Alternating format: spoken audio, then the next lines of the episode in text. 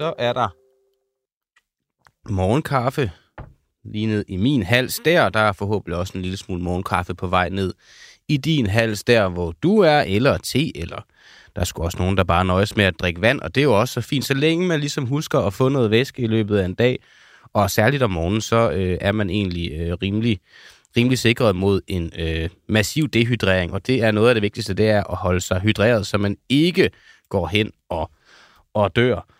Og øh, med den intro, og med det sagt, så vil jeg bare sige godmorgen og velkommen til en uafhængig morgen, hvor klokken den lige har passeret den anden side af syv. Altså hvis du sidder og lytter med live eller ser med, så vil jeg også bare lige vinke og sige hej til dig, der sidder ude bag skærmen. Det kan også være, du hører det her som podcast efterfølgende. Og så kan klokken jo både være 9 og 10 og 11 og 12 og så videre.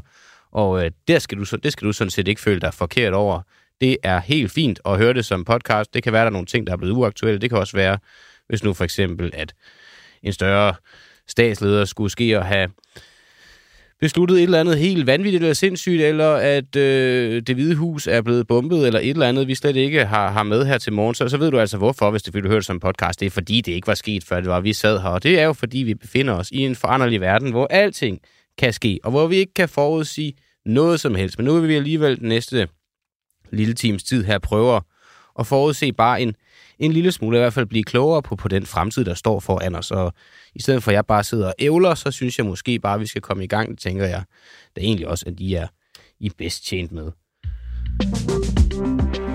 Ja, fordi selvom det måske vil passe mig fint nok med et program, der bare handlede om øh, mig, så dur det altså ikke. Det skal handle om Danmarksdemokraterne, og særligt Danmarksdemokraternes nye ungdomsparti, fordi i søndag så blev Danmarksdemokraternes ungdom lang lanceret, og øh, fra moderpartiet øh, Danmarksdemokraterne, så har vi stadig til gode at se sådan et, et længere komplet partiprogram, men måske kommer vi det nærmere med Ungdomspartiet her, som også er klar med, med en række politiske mærkesager. Patrick Komsi Bryden Madsen, du er formand for Danmarksdemokraternes Ungdom. Godmorgen.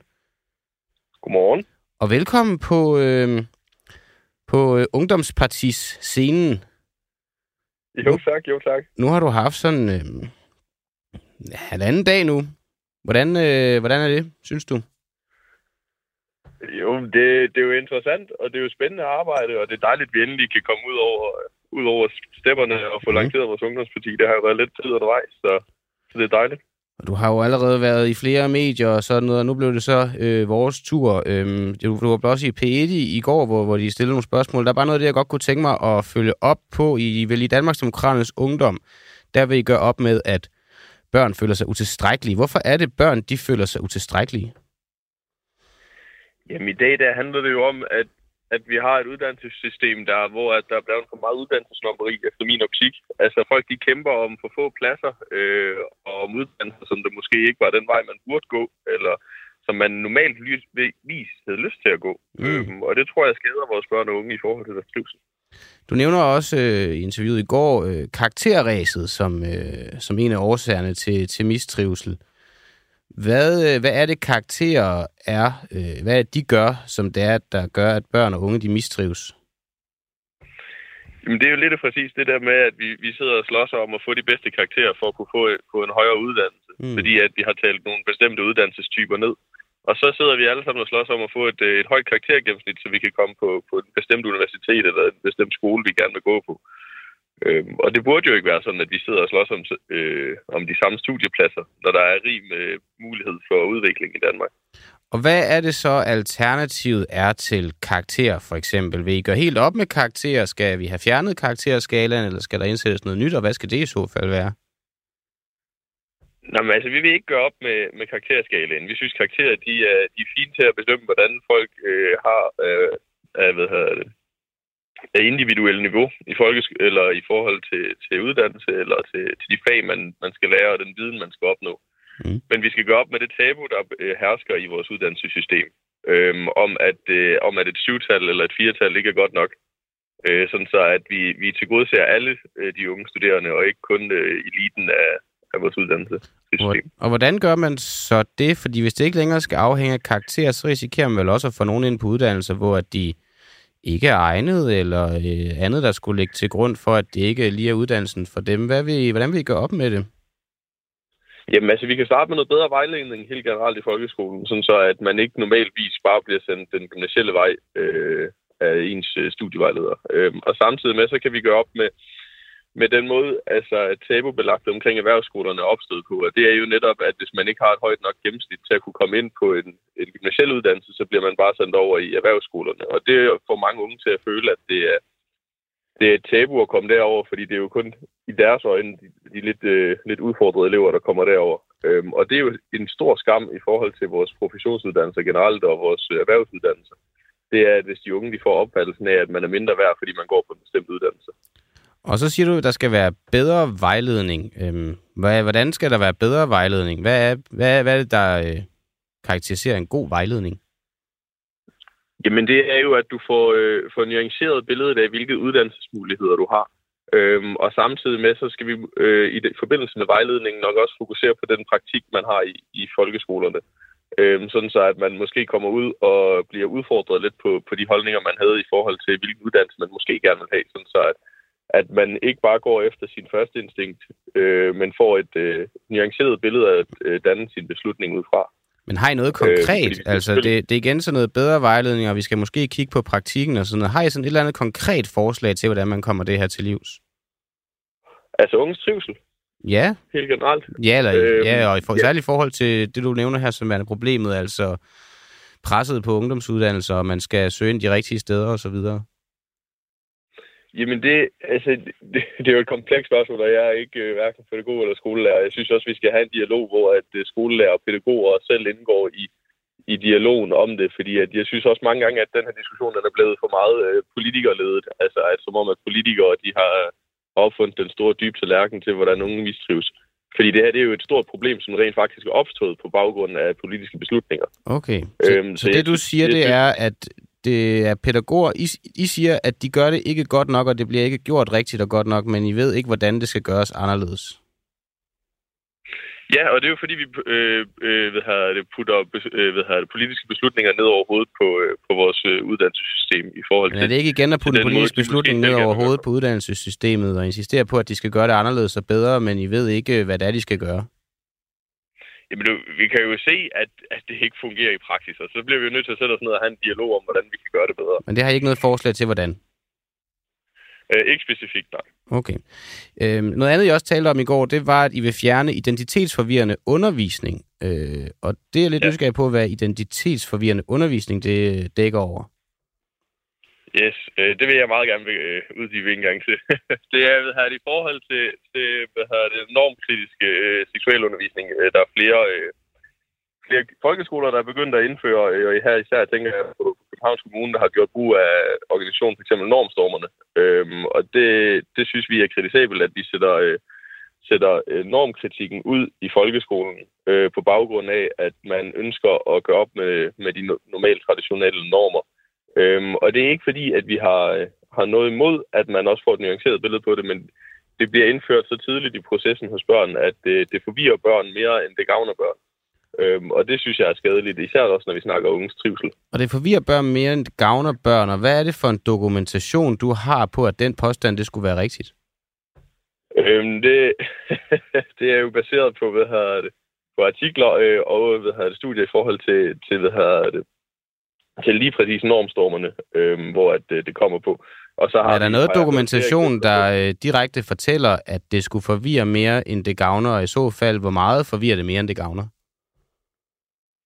Altså, jeg har ikke noget specifikt tal på, hvor meget det forvirrer mere, end det gavner. Hvor ved du det så fra? Øhm, fordi der, nu er jeg jo selv øh, her, det, det, man kalder for øh, statskundskaber. Øhm, og vi har, har læst studier om, hvordan at, øh, hvad hedder det, identitetspolitik er med til at forvirre børn og unge. Øhm, og det er der studier på. Og det bygger jo så også på, at hvis du øh, introducerer processen meget tidligere, så opstår der et bekymringspunkt hos børn og unge. Så det er der, den baseres på. Øhm, og så, så er det jo ofte selvsagt, at når du så ved have det, introducerer du hos børn og unge, så giver du dem et mere bekymringsmoment i deres hverdag. Øh, og vi sidder allerede og diskuterer nu om, hvor meget de ikke føler sig til i deres hverdag. Hvis du så implementerer et, et element, der hedder, at nu skal de også forholde sig til kønspolitik, i en alder af 8, 9, 10, 11 år, så opstår der jo endnu mere problem eller forvirring hos børn og unge i forhold til, at er det så den rigtige vej bare, kan jeg jo bare gerne være, være dreng eller pige, eller eller bare have lov til at være sammen med mine venner, uden at jeg skal sidde og forholde mig til, om jeg så er han, hun, den, eller... Ja. Kan du komme i tanke så... om sådan andre ting i undervisningen, hvor at øh, den type nuancer eller viden, som så må være op til børnene selv at tage til sig eller ej, og være op til børnene selv at vurdere, om det er noget, de kan se sig selv i eller ej. Kan du komme i tanke om andre dele af, af, af den danske undervisning, hvor at du synes, at man skulle fjerne oplysning til børn? Hvor man skal fjerne oplysning til børn? Ja. Yeah. Nej, jeg vil ikke, øh, jeg vil ikke komme med noget mere specifikt ind på, hvordan vi kan... Altså, altså oplysning til børn er jo godt generelt, men det skal jo heller ikke være til scene for børnene. Øhm, og spørgsmålet er bare ikke, om øh, vi vil nok ikke forbyde det helt generelt. Jeg vil bare forbyde det over for børn. Øhm, hvis du introducerer det senere i processen, hvor at det er op til børnene selv også kan tage et mere øh, savligt beslutningsgrundlag.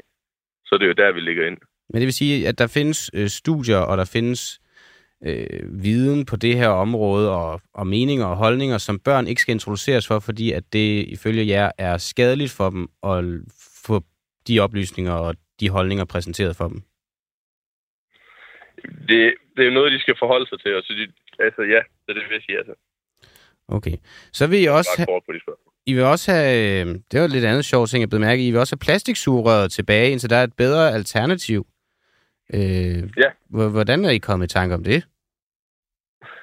Det, det bygger jeg så meget på, og det er jo øh, et selvbevist studie fra mit øh, og, og de andre, der har været med til at udarbejde for. Det er, at øh, det er utroligt trælt, at man har øh, fjernet plastiksugererne til fordel for papsuger, øh, når man ikke har gennemtænkt i den sammenhæng, man normalt bruger papsuger eller plastiksugererne. Og her nu tænker jeg for eksempel på, hvis man køber noget, øh, noget drik øh, gennem fastfoodkæder, øh, så går øh, papsugerøret øh, mere og mere opløsning, øh, og det er svært at suge sin milkshake ud gennem sit plastik eller sit papsugerør. Mm. Øhm, og det er derfor, at vi gerne vil have, have tilbage, fordi det skal ikke bare fjernes øh, som forbud alene på baggrund af, at man ikke havde et bedre alternativ. Hvordan skal det her nogensinde blive ført ud i livet, at man skal have plastiksugerør tilbage? Hvordan vil I gøre det? Hvordan vil vi gøre det? Vi vil jo selvfølgelig gøre det ved at øh, i tale sætte det her hjemme i forhold til, at, øh, at det skal være tilladt for, for danske hvad hedder det, stationsbranche og, at sælge plastiksuger igen. Øhm, og det skal ikke være forbeholdt enkelte grupper af restaurationsbranchen. Øh, hele restaurationsbranchen skulle have det til rådighed. Hvem fik ideen til det med plastiksuger? Hvem fik ideen? Ja. Altså, at vi skal have plastiksugerør tilbage? Ja. Øh, jeg tror faktisk, det var sådan en, en fælles frustration blandt os, øh, der har været med til at, at stifte Ungdomspartiet, øh, om, at, øh, om at det kunne være meget interessant at have med sig ind i vores politiske ting. Mm. Øh, så, så den opstod jo nok sådan lidt i fællesskab om en frustration, vi havde i samfundet. Og Inger er med på den? Jamen altså, det, vores ved her, politiske program er jo så øh, heldigvis ikke lige udarbejdet med Inger på det område, så, så det er jo noget, vi i Ungdomspartiet kæmper for, så vi adskiller i Ungdomspartiet. Og, jo, jo. Men, øh, men ved du, om hun er med på, at I skal have plastiksugerørene tilbage? Er det noget, hun også vil øh, gå ind og kæmpe for, ja, eller jeg vil, står I selv med det? Jeg vil så sige, at lige præcis det politiske område har jeg ikke lige vendt med Inger. Nå, okay. Så, så der kan jeg desværre ikke lige udtale mig på hendes vegne. Okay, nå. Men øh, Patrick øh, Komsi Bryl Madsen, formand for DD Ungdom, du skal i hvert fald have tak for, at du var med hos øh, os her til morgen. Og så øh, håber jeg, at, øh, at det går, øh, går der godt, og at du må have en, øh, en god tirsdag. Jo, tak. Og god dag. Hej. Hey. Og så lad os bare lige hurtigt øh, vende på en nyhed her øh, til morgen. Det er nemlig, at retssagen mod den svindeltiltalte Sanjay Shah og hans formodede øh, lille hjælper, øh, Anthony Mark Patterson, det er, den er blevet udskudt. Det bekræfter retten i Glostrup og øh, Kåre Pilman, altså Shahs øh, forsvarsadvokat til Ritzau. Det var meningen, at øh, hovedforhandlingen i sagen skulle begynde 14. august, men torsdag øh, blev det afgjort, at sagen ikke skal begynde før 2. oktober. Status er, at Char ikke er udleveret endnu, og vi ved ikke, hvornår han bliver udleveret, eller om han bliver udleveret, siger Kåre Pilmand. Så altså, vi ved ikke, hvornår han bliver udleveret, eller om han bliver udleveret, siger Kåre Pilmand. Om han bliver udleveret. Det er lidt en, en sjov lille, lille note, der man lige kan blive mærke i, og det er jo et ret stort maskineri, fortsætter han, der skal stables på benene, og der er en del forberedelse, som vi jo de facto har været afskåret fra at lave det seneste års tid på grund af hans fængsling, siger han. Og det her, det er altså til trods for, at det er godt to år siden, at retten i Glostrup afsagde kendelse om, at der var grundlag for at varetægtsfængsle Sanjay Shah og hans forretningspartner øh, Anthony Pattinson in absentia, altså uden at de var til stede i retten. Og samtidig så er det også to en halv måned siden, at det blev afgjort, at han skulle udleveres til Danmark. Og det var altså noget, justitsminister Peter Hummelgaard han udtrykt meget stor glæde over, at udleveringen skulle finde sted. Dog også med denne her lille, lille bitte skepsis for, uden han rigtig vil, vil udtale det direkte, om, om det kommer til at finde sted. Så spørgsmålet er jo egentlig bare stadigvæk, hvornår det kommer til at finde sted, og om det kommer til at finde sted. Sanjay Shah, han han var jo altså den mand, der var med til at snyde den danske stat for 9 milliarder kroner ved udbytteskatssagen. Så øh, det er jo øh, kun spændende at finde ud af, om en mand, der har røvet Danmark for så mange penge, nogensinde kommer til at blive retsforfulgt i Danmark. Lige nu der er der i hvert fald stadigvæk lange udsigter til, at det kommer til at ske.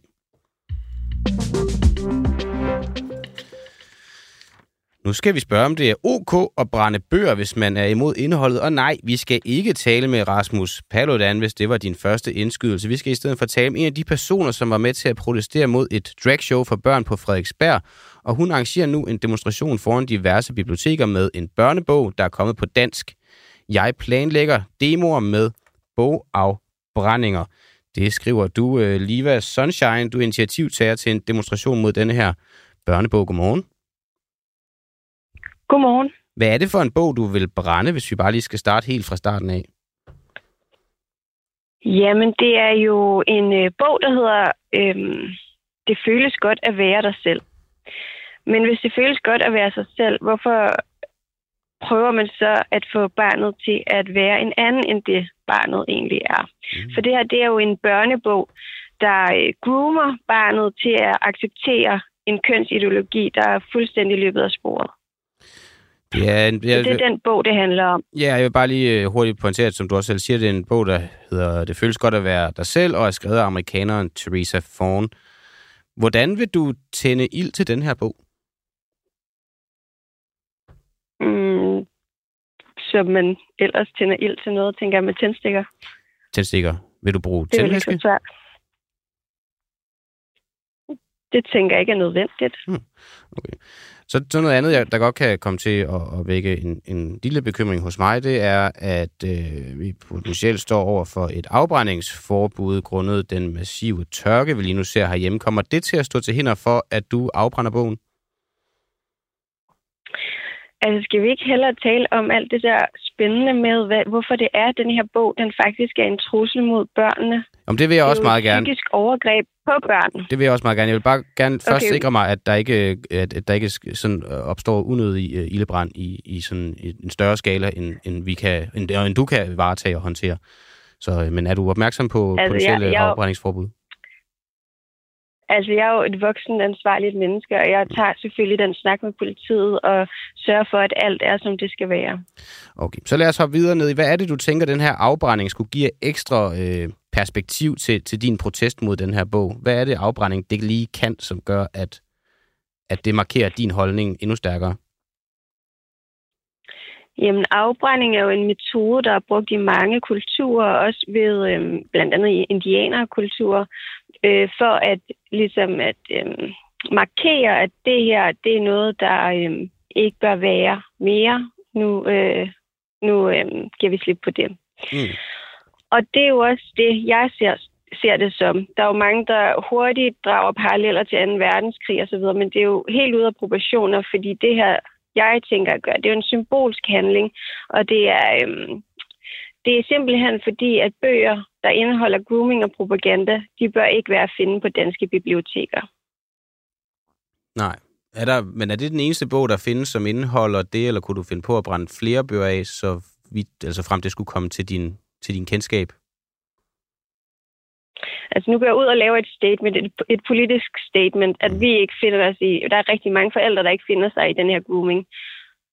Og øhm, jeg har ikke planer om at brænde ekstremt mange ting af. Det har jeg altså ikke. Mm. Øhm, men der er jo flere bøger, der er bekymrende. Blandt andet denne her øh, bog, som Jacinda har lavet om, at øh, den hedder vist den magiske lænestol, hvor at hun vil lære børn at onanere.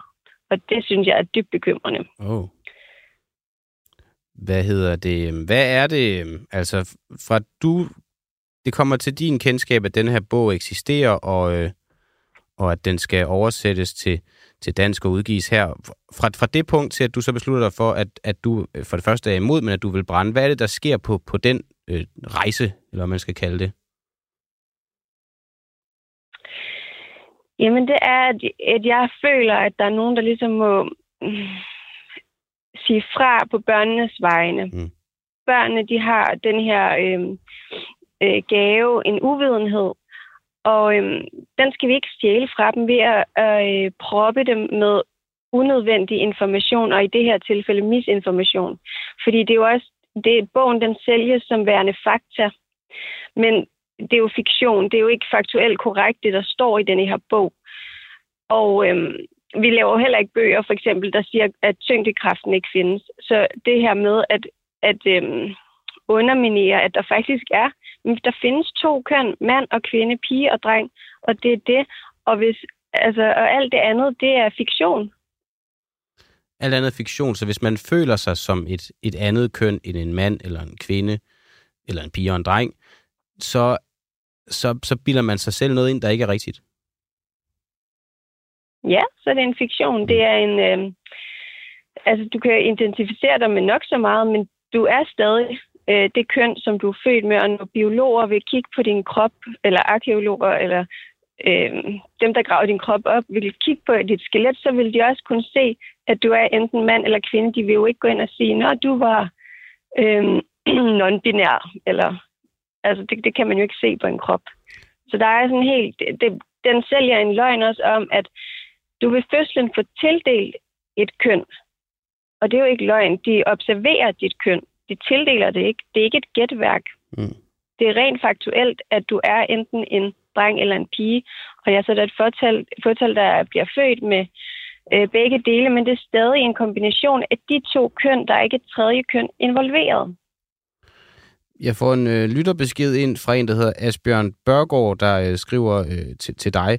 Han skriver, jeg er enig i, at bogen, der omtales, er yderst bekymrende, men bogafbrændinger har historisk set ikke noget godt at byde ind med. Altså han er egentlig enig i dit udgangspunkt, men synes, det er forkert at, at brænde bøgerne af. Øhm, kunne du markere din holdning på andre måder end at brænde bøger af, som kunne være mere konstruktive, eller er det den, det, det bedst mulige at gøre? Altså, jeg synes, det er, det er det rette at gøre, for den her bog, den burde ikke være at finde på biblioteket. Det er fint nok, at folk... De, altså, vi har jo ytringsfrihed. Mm. Det er der i hvert fald nogen, der tror, vi har, der, der censureres i et væk på de sociale medier. Men altså... Mm, det er jo fint nok, at den findes online, og de forældre, der så ønsker at gøre brug af den, kan jo så gå derind og finde den. Altså, men at den bliver serveret lige i øjenhøjde for børnene, børn, der overhovedet ikke er der, det er at inducere en identitetskrise i, for børnene, det synes jeg bare er helt Skulle man forbyde helt bogen? Øhm, nej, jeg går ikke ind for censur. Jeg synes ikke, man skal forbyde den, men jeg synes ikke, den skal være at finde på biblioteket, og den skal ikke være undervisningsmateriale. Det skal ikke være at finde på de danske biblioteker overhovedet. Hvad, altså, det, det er vel også en eller anden form for censur, er det ikke det? Nej, jeg synes faktisk, det er en kærlig grænse at sætte for, for der er ting, som børn ikke skal præsenteres for. Men det er sådan en beslutning, eller det er noget, du lave... ved, hvad børn skal præsenteres for, hvad børn ikke skal præsenteres for? Ja, men hvis du ser på, øhm, nu har jeg læst til Rudolf Steiner pædagogik, mm. og han, eller pædagog, ja, pædagog, og han siger, at øh, børnene fra 0 til 7 år, der er det et tema, der kører, og det er kroppen. Altså, de lærer den krop, de har fået at kende, den gave, de har fået der at kende. Hvad kan den? Kan den klatre i træer? Kan den løbe? Kan den op? Kan den springe? Koldbøtter osv. Alt det fysiske aktivitet, den kan lave. Sådan helt basalt lærer at mestre øh, kropsbevægelser. Så fra 7 til 14 år, der er det det sjælelige, de øh, udforsker. Altså alle følelserne. øh, de meget, øh, går meget ind i, jeg siger, elsker eventyr, hvor man kan føle øh, frygt eller spænding eller øh, kærlighed eller alle de her ting. Og så er det først, når man kommer over der 14 til 21, at man går ind i det mere øh, åndelige verden, altså tankevirksomhed, bevidsthed. Øhm, så, så børn, der er under det trin, de er slet ikke klar til alt det her. Øh, eller, det, er jo, det er jo hvis du spørger mig. Det er grooming, og det er propaganda. Mm. Og børn, de er så åbne, og de tror på hvad som helst. Der har jo faktisk også været i USA børn, der kommer hjem, øh, efter de er blevet undervist i de her kønsideologier, og er mega bange for, kan jeg blive til en øh, dreng nu? Altså hvis man er en pige, kan jeg blive til en dreng? Kan jeg vågne op med, med en drengekrop? Mm. Fordi de ikke har den der realitetssans, og de lever stadig i den der med, øh, der er sådan lidt magi over det hele, og trylleri findes stadig i deres verden. Så kan, kan jeg blive tryllet om overnight til, en, øh, til det modsatte køn, Og det er jo mega skræmmende for de børn. Det, er, det, er jo en, altså, det skaber en identitetskrise. Hvis ikke jeg ved, at jeg er den, jeg er, hvad, hvem hulen er jeg så? Ikke? Han, og det er små børn altså slet ikke klar til at tage stilling til. Hanne Borg kun skriver og spørger, hvem der skal bestemme, hvad der, hvad der må være på biblioteket. Det er også noget, der falder lidt ind i sådan min, min, det spørgsmål, jeg vil stille omkring ytringsfrihed. Altså, hvem skal bestemme, hvad der må være på biblioteket? Lige nu lyder det til, at det er Liva Sunshine, der, der skal bestemme. Det taler det godt ind i din ideologi omkring anticensur og ytringsfrihed, at du vil bestemme, at den her bog skal forbydes på danske biblioteker. Taler det godt ind i det? Jamen, det er jo egentlig lidt det, noget af det der med, at de skulle forbydes. Men altså, ligesom, lad os sige, jeg har en, øh, en kær veninde, og en, jeg ser rigtig meget op til, hun hedder Line Bang. Hun siger, ligesom at cigaretter er at finde bag et sort klæde hos butikken, og man skal spørge efter dem, sådan kunne man jo gøre med sådan nogle bøger. De skal ikke være i mm. øjenhøjde, de skal ikke være der, hvor børnene bladrer igennem og finder, uh, den her bog, den ser spændende ud.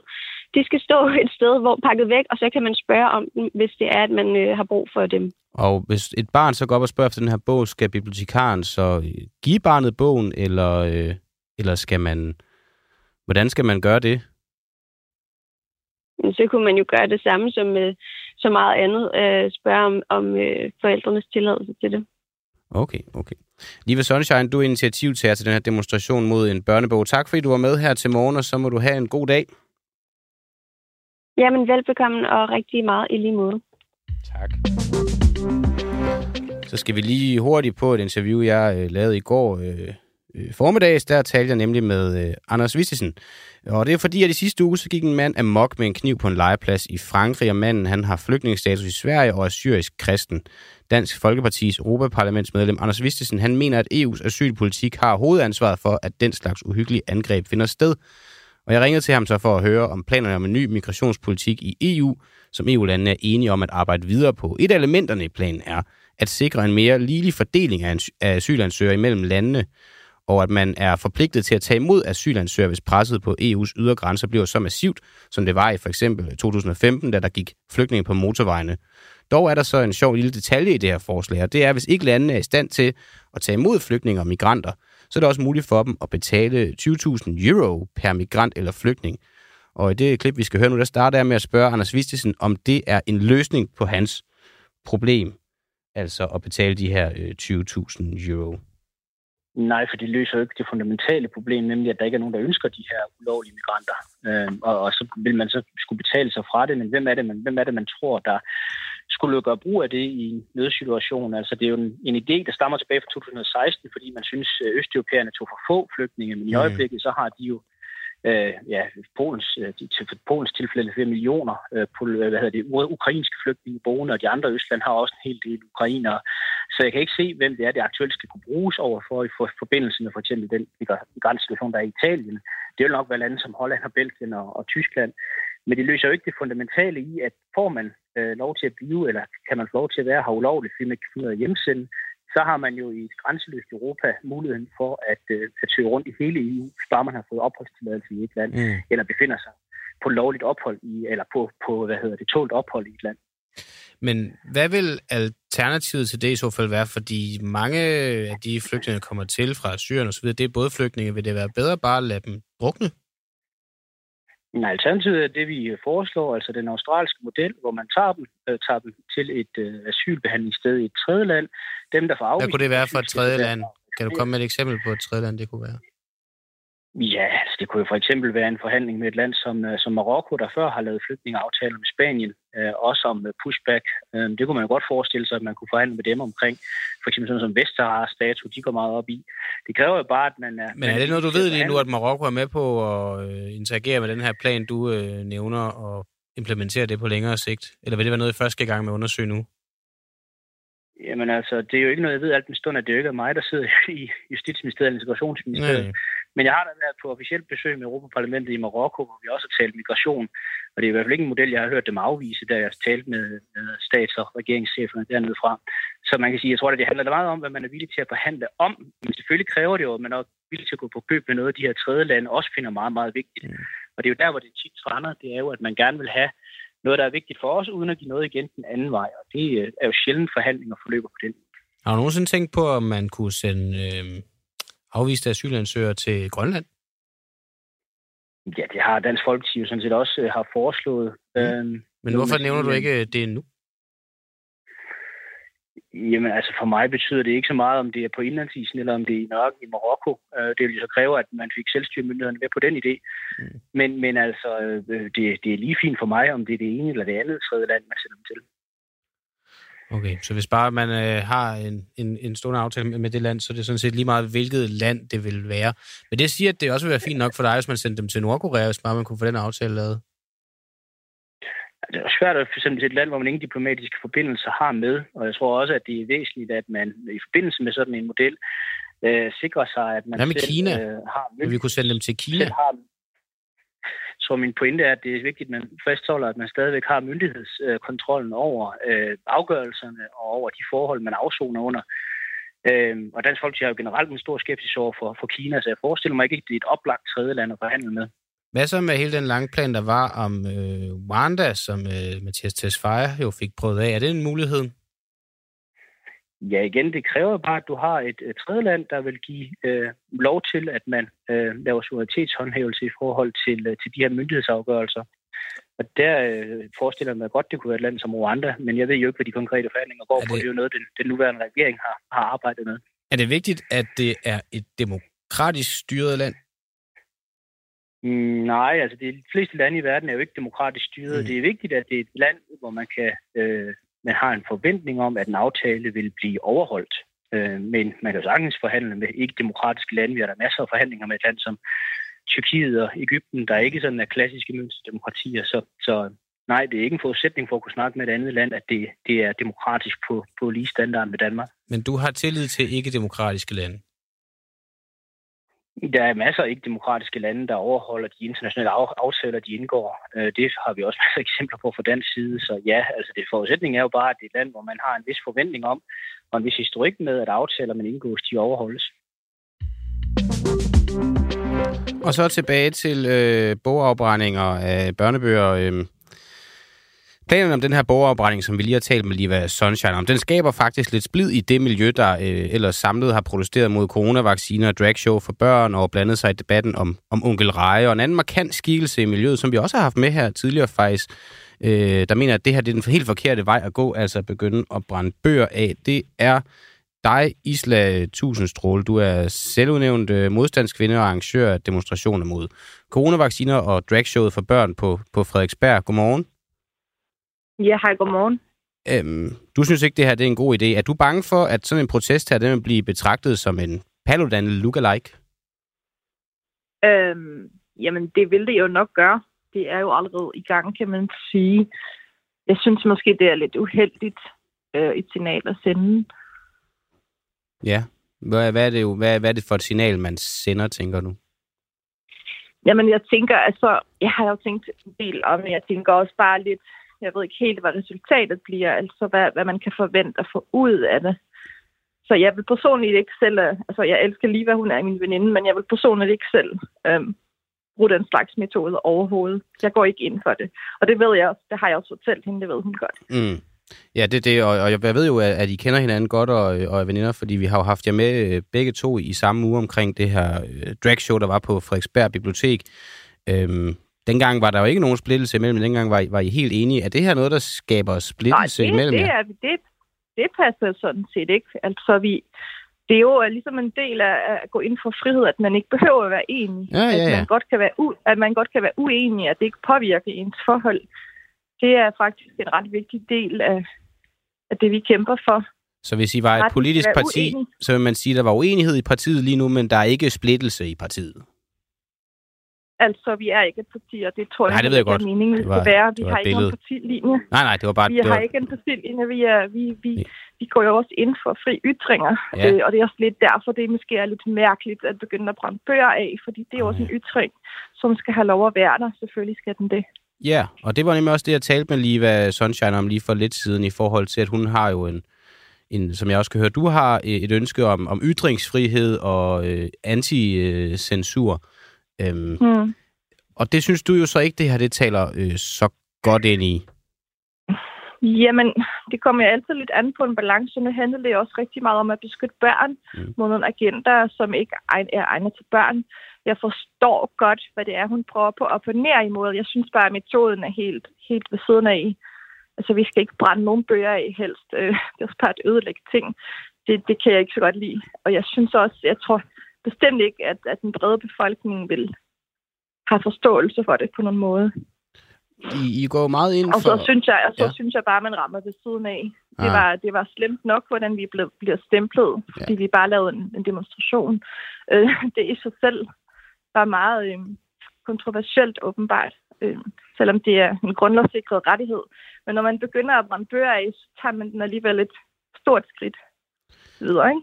Og I går jo Det, meget... det vil jeg ikke øh, støtte op om. Nej, og det, er jo så, det vil du ikke støtte op om, og man kan jo tydeligt høre, at I går meget ind for frie ytringer, frie holdninger og, og så videre. Alligevel så har I, I stået hårdt øh, fast over for, ja, for eksempel det her øh, dragshow på, på Frederiksberg. Øhm, I går ind for, for frihed, så længe at man ikke prøver at give folk den frihed til at være noget, I ikke synes, man kan være. Er det rigtigt forstået? Nej, det er det godt nok ikke. Okay. Altså, du siger, at vi har stået hårdt imod. Vi har, vi har lavet en demonstration for at sige vores mening. Ja. Vi har jo ikke stoppet noget. Vi har ikke blokeret noget. Vi har ikke råbt til nogen. Vi har ikke forhindret nogen Nå, i at tænker, gøre noget. Jeres, jeres, øh, Vi har bare stået der, og stået, vi stod der bare stille og fredeligt og sagde vores mening til medierne. Men en demonstration Det er vel unægteligt... Ja, det må man gerne. Det der siger, indikerer overhovedet ikke, at der skulle være noget forbudt eller ulovligt. Jeg siger bare, at en demonstration indikerer vel, at man. Ja. har en mening modsat det, man demonstrerer ja. imod. Og, og det er så bare det, jeg Ja, mener, men- at I mener, at frihed, ja. det skal eksistere, og det er vigtigt, at det gør, så længe at man ikke ud under sin frihed udøver noget, som I mener er forkert. Jamen altså, hvis man, hvis man begynder at udøve en agenda, som er skadelig for mennesker, og som er skadelig for børn, mm. så skal man selvfølgelig forvente en modreaktion. Ja. Og det er jo bare den modreaktion, vi kommer med, og det gør vi på helt fredelige, demokratiske øh, måder. Ja. Og så er det bare, du så er imod det her med at brænde, brænde Det er bøger af. vores mening. Er der, er, Ja, brænde bøger af, det, det er sådan lidt et skridt videre. Det vil jeg ikke... Øh, Nej. det vil jeg aldrig nogensinde... Altså, det, nej, jeg vil ikke brænde bøger af. Hvad- Jeg vil ikke støtte op om det, men jeg, jeg, det betyder ikke, at jeg ikke støtter op om livet på andre måder. Nej. Det er bare lige der, der er vi uenige, og det vil jeg gerne markere. Ja. At i det her, du kalder det et miljø, det er det, er det jo også lidt, kan man sige. Vi er jo mange, der kender hinanden og er enige om mange andre ting. Men, men vi behøver ikke at være enige. Vi kan også være rygende uenige, og det gør ikke, at vi ikke er venner eller ikke, eller ikke har respekt for hinanden. Jeg vil gerne lige slå et slag for, at man godt må være uenig, Ja. uden at man behøver at blive fjender. Fordi det er åbenbart sådan, det er i dag, at man ikke længere må være uenig at, og diskutere det stille og roligt. Øhm, der findes øh, en professor, der hedder Alan Bloom. Han har beskrevet, øhm, at man skal begynde at kæmpe for begavet uenighed. Mhm. Altså, at man godt må være uenig. Det, det, øh, det er ikke noget, der er særlig øh, velkomment på venstrefløjen, for eksempel. Man skal helst være enig om alting. og, Ellers øh, så risikerer man at blive smidt ud af sit parti. jeg er stor tilhænger af at være uenig og stadig kunne være venner. Øh, Der er en, der hedder Tim M. Olsen, der skriver ind, at så de børn, der vokser op i, lesbi- i lesbiske familier, skal man så ikke også forbyde det? Øh, forby- der er jo ikke noget, der snakker om at forbyde noget, eller jeg gør i hvert fald ikke. Men ønsker I at gøre op det- med, at børn vokser op i lesbiske familier? Eller Nej, nej, nej. LGBT det plus er familier. overhovedet ikke det, vi... Det er overhovedet ikke det, det handler om. Det er det her. skadeligt for et barn at vokse op med lesbiske forældre? Nej, det tror jeg ikke. Jeg har da set flere børn vokse op med lesbiske forældre. Det, det er jo slet, slet ikke det, det er det handler om skadeligt her. for børn at vokse op Det her, med det- transkønnede forældre? Ja, bare hvis jeg lige prøver at køre Tims eksempel videre ud. Det, det, kommer jo an på, at man skal, kan studere de her børn. Nu læser jeg jo psykologi. Øh, Jeg kan jo ikke udtale mig om noget, der ikke er studie om, eller jeg ikke har et studie om. Det ved jeg ikke. Det ved jeg ikke. Det er ikke det, det handler om. Det handler ikke om, at voksne er transkønnede eller lesbiske. Det her, det handler om, at man lærer børn, at der findes 76 køn, som de frit kan vælge imellem. Og Mm. det er meget forvirrende. Og det er også usandt, for der findes kun to køn. Der findes Man kan kun... ikke selv vælge sit køn. Er der... Det kan man ikke, og der findes ikke 76 køn. Jeg har, lige, jeg har en søn på syv år. Jeg har fortalt ham de her ting, og så sagde han, hvad er det for nogle køn? Så læste jeg hele listen op på 76 køn, og vi skreg af grin, fordi det er jo helt langt ude multikønnet, pænt kønnet, interkønnet, intersektionelt kønnet. Altså, hvad betyder det? Du, du var ikke bange for, da du læste den liste op for din søn, at, øh, eller jeg går ud fra, det var det en dreng, det var, du havde? Du, du var ikke Han bange en dreng, ja. Ja, da du læste den liste op for ham, så var du ikke bange for, at han lige stoppede op og tænkte, bups, det kan da godt være, at, at Altså, køn nummer ikke- 32, det var noget for mig. Nej, det var jeg ikke bange for. Han grinte bare og er helt øh, tryg i og hviler i, at han er en smuk dreng med langt hår og flætninger, og som godt må bruge lyserødt tøj, hvis han har lyst til det. Så, Men øh, han er en dreng. men du er præsenterede ham alligevel han for, for listen og for, øh, for, for Ja, den indsigt, der er i det, det. Men det er jo det, du er imod, at man præsenterer børn for. Nej, nej, nej, nej, nej, nej, nej, nej. Nej, nej, nej. Det Ja. er noget helt andet at gå ind som normstormer og storme nogle normer og med, at gå ind i en folkeklasse, folkeskoleklasse med det formål at lære børnene, at sådan her er det. Det er jo ikke det, jeg gør. Jeg er hjemmeskole af mit barn. Jeg fortæller ham om, hvad der sker i verden og fremlægger ham information. Mm. Og jeg tvinger ham ikke til at tage stilling til, hvilket køn han er. Jeg vil slet ikke have, at han har sådan nogle tanker. Selvfølgelig fortæller jeg ham om, hvad mor går og laver Okay. hvad der foregår i verden hvad grundloven betyder, hvad der står i grundloven. Øh, det er der sådan nogle ting, man skal lære sine børn, men man behøver ikke indoktrinere dem med en eller anden agenda om, at der ikke findes mænd og kvinder, og at alting er dybt forvirrende, øh, og at der, at der findes 76 køn, som man selv kan vælge imellem, selvom man, og så må man også gerne blive opereret fra, men der, så kan man kun blive opereret fra det ene køn til det andet, for der findes jo kun de to. Man kan jo ikke for, have, man kan jo ikke blive opereret til 76 forskellige køn, men kun til det andet. Skal Det man det- undervise børn i nazisme? I nazisme, ja, Mm. selvfølgelig skal man undervise Men du er børn. vel også imod nazisme? Øh, ja, Men, Men- er det ikke øh, potentielt skadeligt for børn at blive præsenteret for ideologier, som du er imod? nej, jeg vil forklare dig også min... Han er, nu er han jo kun syv, så det kommer jo bare lidt gradvist, når, som han vokser. Man skal selvfølgelig også lære sine børn om kommunisme, og hvor forfærdeligt det har været. Så man skal lære skal sine børn sine om børn nazisme, kommunisme og andre ting, du er imod på, på, i den lejr, men man skal ikke lære børnene om LGBT plus miljøet og det hvad har det jeg da indebærer. aldrig sagt. Nå, okay. Det har jeg aldrig sagt. okay. Jeg synes, at man ikke skal indoktrinere børn til at blive forvirret om deres eget køn, men man skal da præsentere dem for... Altså, ja, det er jo også derfor, jeg ikke synes, man skal brænde bøger af. Mm. Information er, information er sådan set bare information. Det er, hvad man bruger den til, Okay. som kan være farlig. Isla, tusind stråle. Tak, fordi at du var med her til morgen, og så håber jeg, du får en god dag.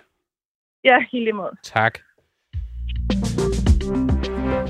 Ja, så er der altså også blevet lavet øh, andre interviews her i øh, her på Frihedsbredet, og en af dem, der har lavet det interview, det er min kollega Sofie Fryg her, fordi i Odense Kommune, så skal bilisterne til at køre væsentligt langsommere.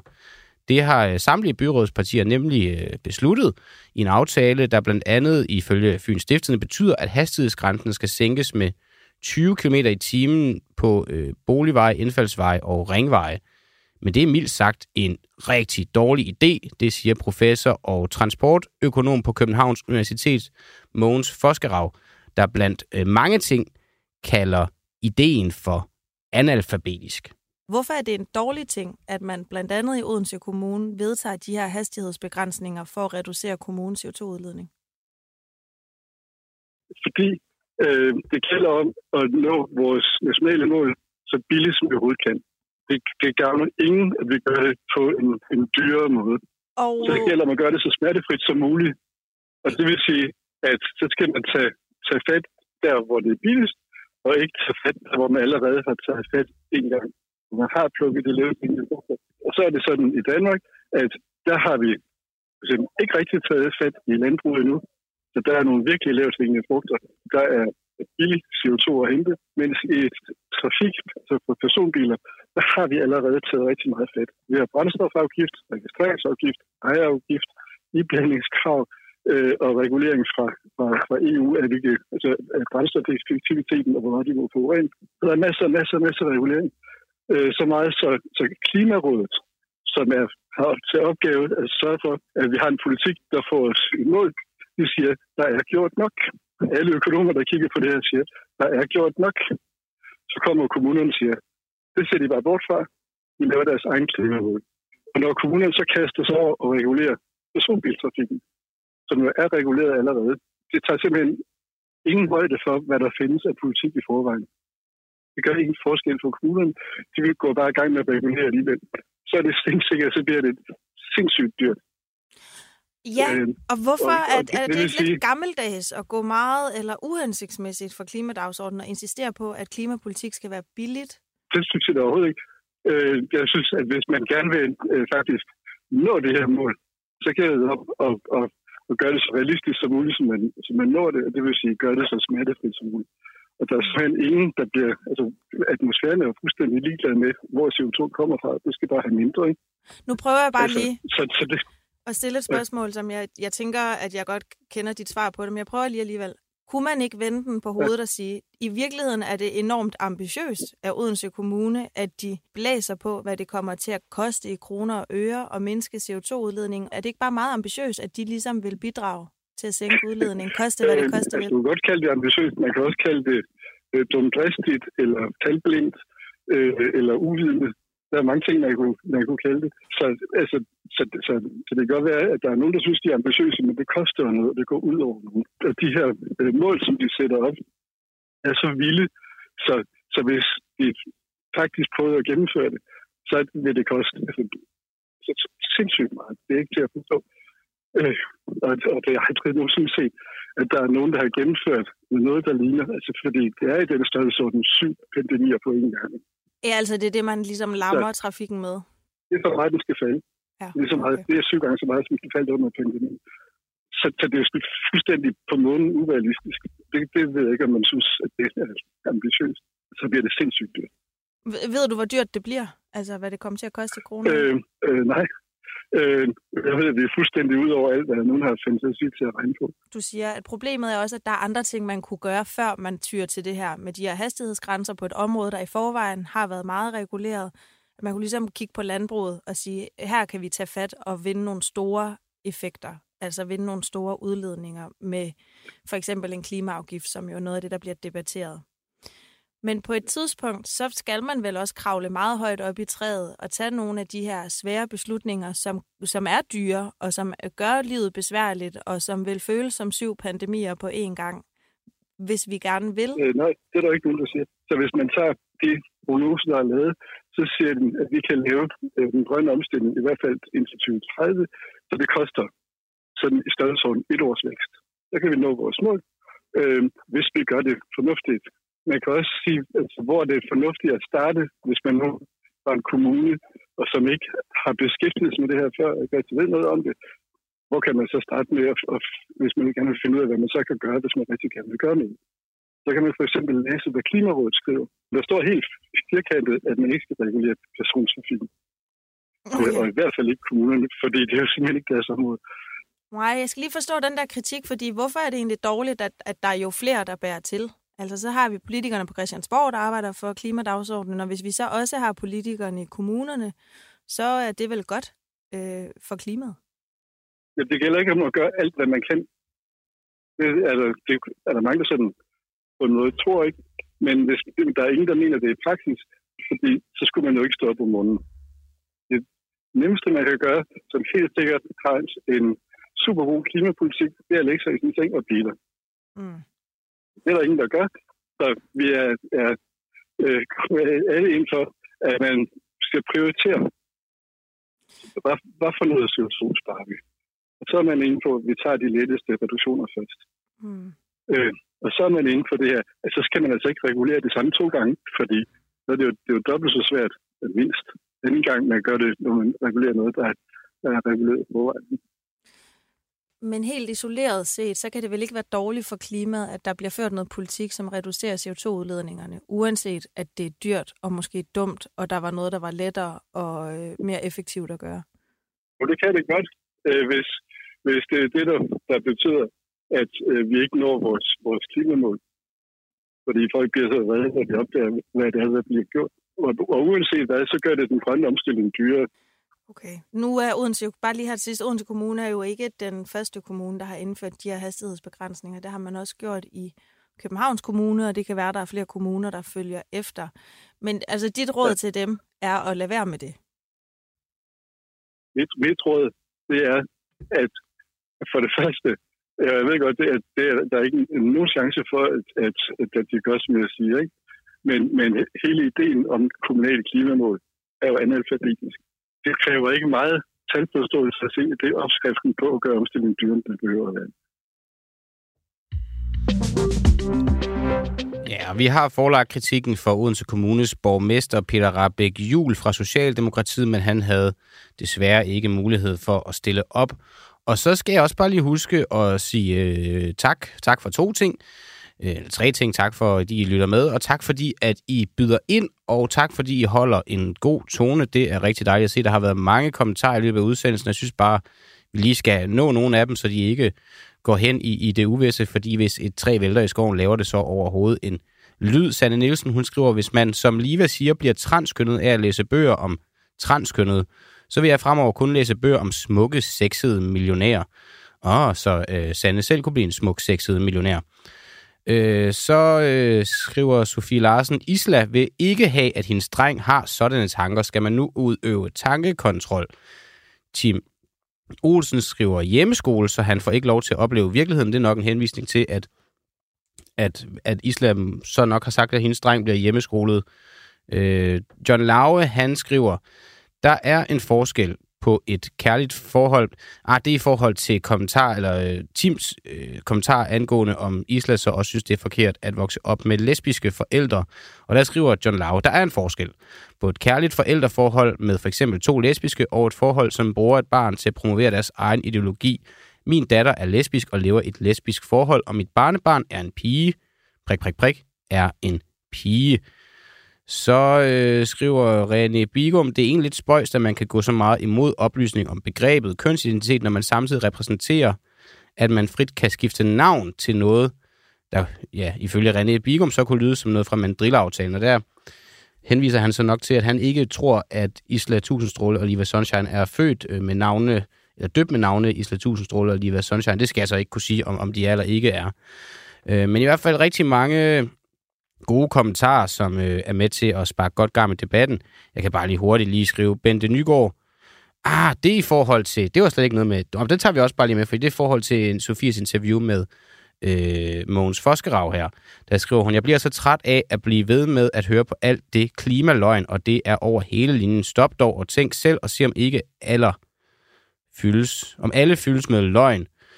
2030, så er vi færdige CO2 til lungerne. Ja, jeg, jeg forstår ikke. Jeg forstår ikke lige det hele, Bente, men jeg kan i hvert fald fornemme på det her, at du ikke mener, der er nogle klimaproblemer. Og det står der jo øh, frit for at, at mene, selvom der så jo ligger en, en lang række dokumentation for, at, øh, at både at, øh, klimaproblemerne og deres fremskyndning er menneskeskabt. Det skal jeg så også bare lige huske at, at tilføje til, til sådan en kommentar.